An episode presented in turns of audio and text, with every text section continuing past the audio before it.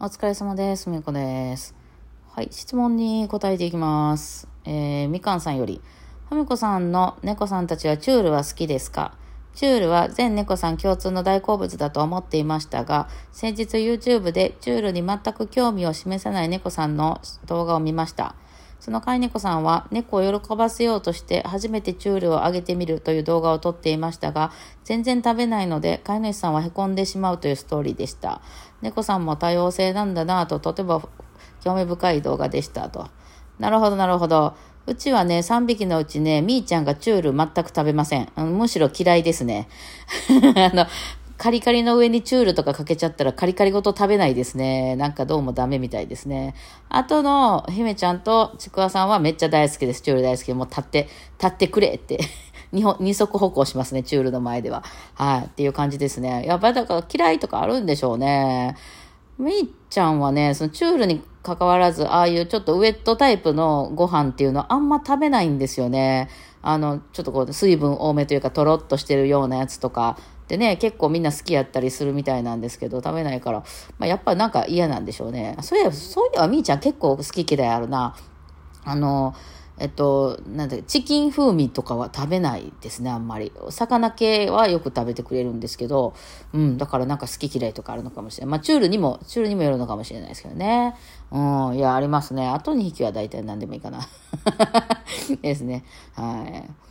さあ、えーもう一つ。えじゃあこれリリーさんからの質問いきます。ヤマハ系の音楽教室に通っています。今度発表会でファーストとセカンドに分かれて合奏することになりました。ちなみに私はセカンドです。一つの音になるように同じパートの人の音を聞いて、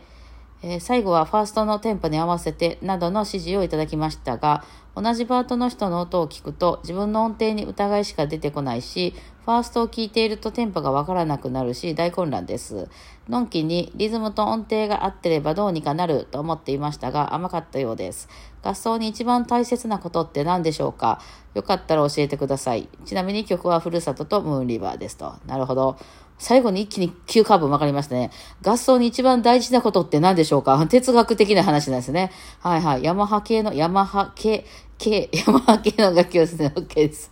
えー、まあいろいろね、ありますけどね。あのー合奏に一番大切なことは自分を捨てるってことでしょうね。他の人に合わせるっていうことだと思います。あの、よく皆さん勘違いしたのは、勘違いしてはるなと私の中で勝手にね、まあ別に何が正しいってないんですけど、思うのは、あの、人に全振りでいいと私は思います。あの、自分もちゃんと弾いて、周りの人の音も聞きましょうみたいな思ってる人が多いんですけど、もう自分捨てていいと思います。もう自分なんかもうなんかもう別にあの、てか邪魔しないようにとにかくするっていう。で、他の人の音をひたすら聞くっていうことですよね。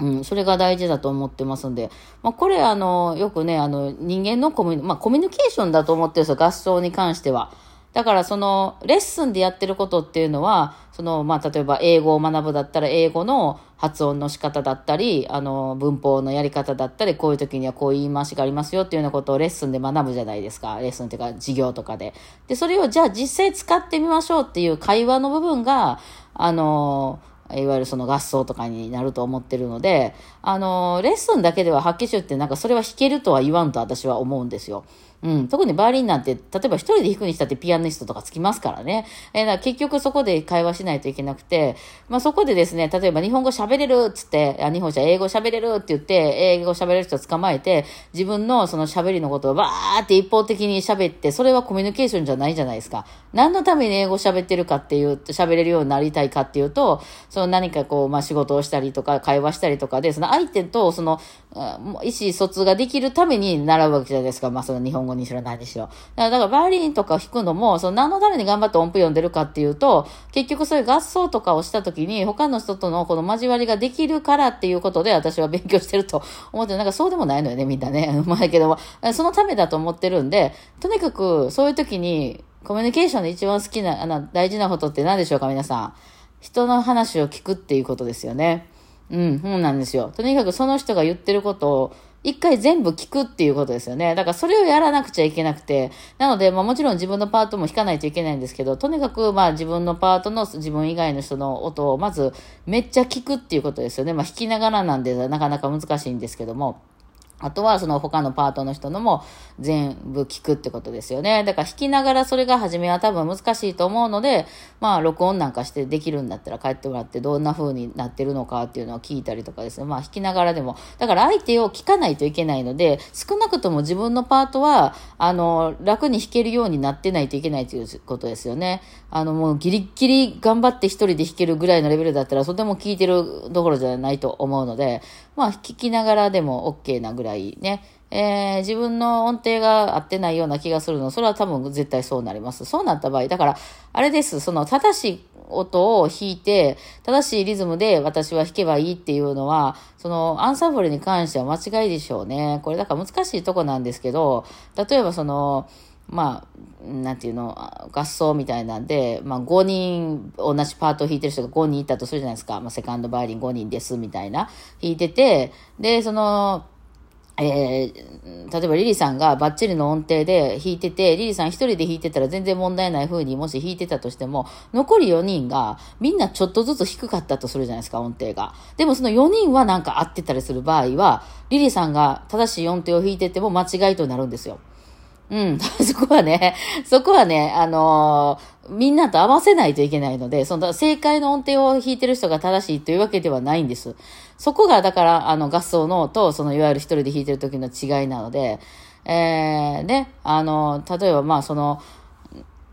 5人でランチ食べに行こうとして、4人が、あそこの中華の、なんか、チャーハン食べたいから中華行こう、あ、中華行こうって言って4人が中華ってなって、リリーさんだけが、いや、あの中華屋さん今な、改装工事してるから閉まってんねんでっていうのを知ってて、それってリリーさんが絶対正しいじゃないですか、それって、その情報って。だから、いや、そこ行っても今日空いてへんからあかんでって言ったとしても、その情報が他の4人が信じられなくて、いやいや、まあでも空いてるかもしれんから行こうみたいになったら、まあとりあえず行くじゃないですか。で、やっぱり閉まってたわ、みたいになって、それでじゃあリリーさんの意見を初めから聞いててればよかったのに、あの、他のメンバーで、でもやっぱ4人がそうなったっちゃったらそっち行きますよね。だからそういう感じになってくるわけなんですよ。その、コミュニケーションなんでね。えー、なので、まあ、あれですね。あの、とにかく周りに合わすってことですよね。え、ちょっと低いんじゃないとか、それこそね、厄介なのがね、リズムとかもそれ間違ってないって分かる人は分かるんですけど、ただ周りには合わせなければいけないですね、やっぱそこは。あの、空気読めない人になっちゃうので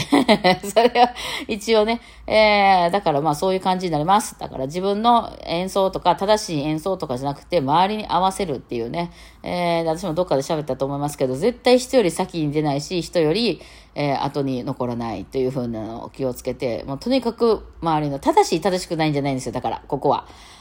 そうなんです。周りと調和するというね。まあ、もうちょっと高度にいろいろできるようになってきたらですね、あの、あれですね、あの、その、狂ってる4人を正しい音にちょっとずつ導くみたいなことはできるかもしれないですけど、まあ、最大公約数を取るってことですね。うんですね。で、えっと、まあ、そのリーさんの言ってらっしゃった曲が、あの、ふるさととムーンリバーだから、まあ、結構その、めちゃくちゃ複雑なクラシックとかじゃないですよね。の場合だったら、自分が今メロディーライン弾いてるのか、メロディーラインじゃないのかっていうのはちょっと確認しといた方がいいでしょうね。いや、歌で言うならそのメロディーのところ、やってる時は結構大きな音出してもいいでしょうけど、メロディーじゃないところは完全にメロディーにあの渡さないといけないですね。そその人らを食って、その、ハモリのパートの方が大きな音とかになるのは避けたいのでね、そこはもう完全にあのメロディーさんを際立たせないといけないと思いますね。はい。ね。なんかあのー、私の好きな芦田音響さんっていうところからね、あの、なんだっけ、バイノーラルマイクだっけ。あの耳のマイクみたいなやつが出ててですね、あの、そういうあの、え、えっと、なんだっけ、あの、音のさ、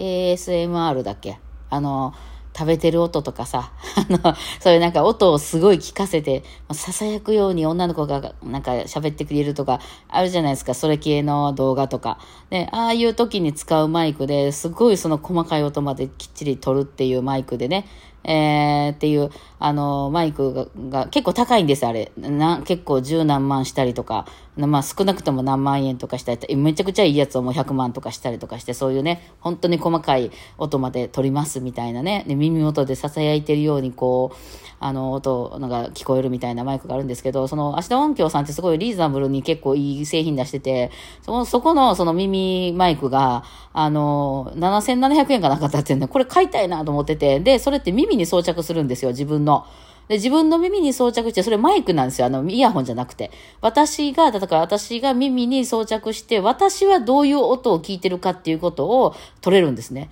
つまり、だからアンサンブルとかで私がどういうふうに自分の音の大きさ、他の人の大きさっていうのをどういうあれで聞いてるかって、その離れてね、離れた引きでっていうのはみんなよく聞くじゃないですか、さ、アンサンブルとか、私がまあ何人かで弾いてるやつとかも。じゃなくて、実際私が耳元で聞いてる音ってどういうボリュームで聞いてるのかっていうのを、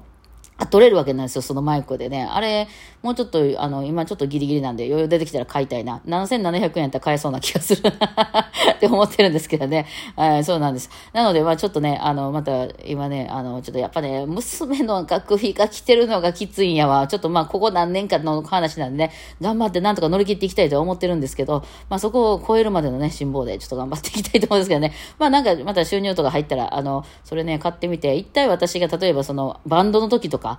うん、多分びっくりするぐらいバイオリンがでかいと思うよね。今耳元で聞こえてるから。だから他から聞こえてくる音ってかなり聞こうと思わないと聞けない音でしか聞こえてないんですけど、とか、あとはカラオケ音源に合わせて私が弾いてる時ってカラオケ音源ってどれぐらいの大きさで聞こえてるかみたいなのがね、まあそのマイクだったら、あの、他の人もわかるんじゃないだいぶね、その、おかしいですからね。あの、音量的にね、だいぶバイオリンしか聞こえへんやみたいになってるとは思うんですけど、まあそんな感じでね、あの、ね、あの、できたらいいなぁなと思ってるんですけどね、ちょっといつになるかわかんないです。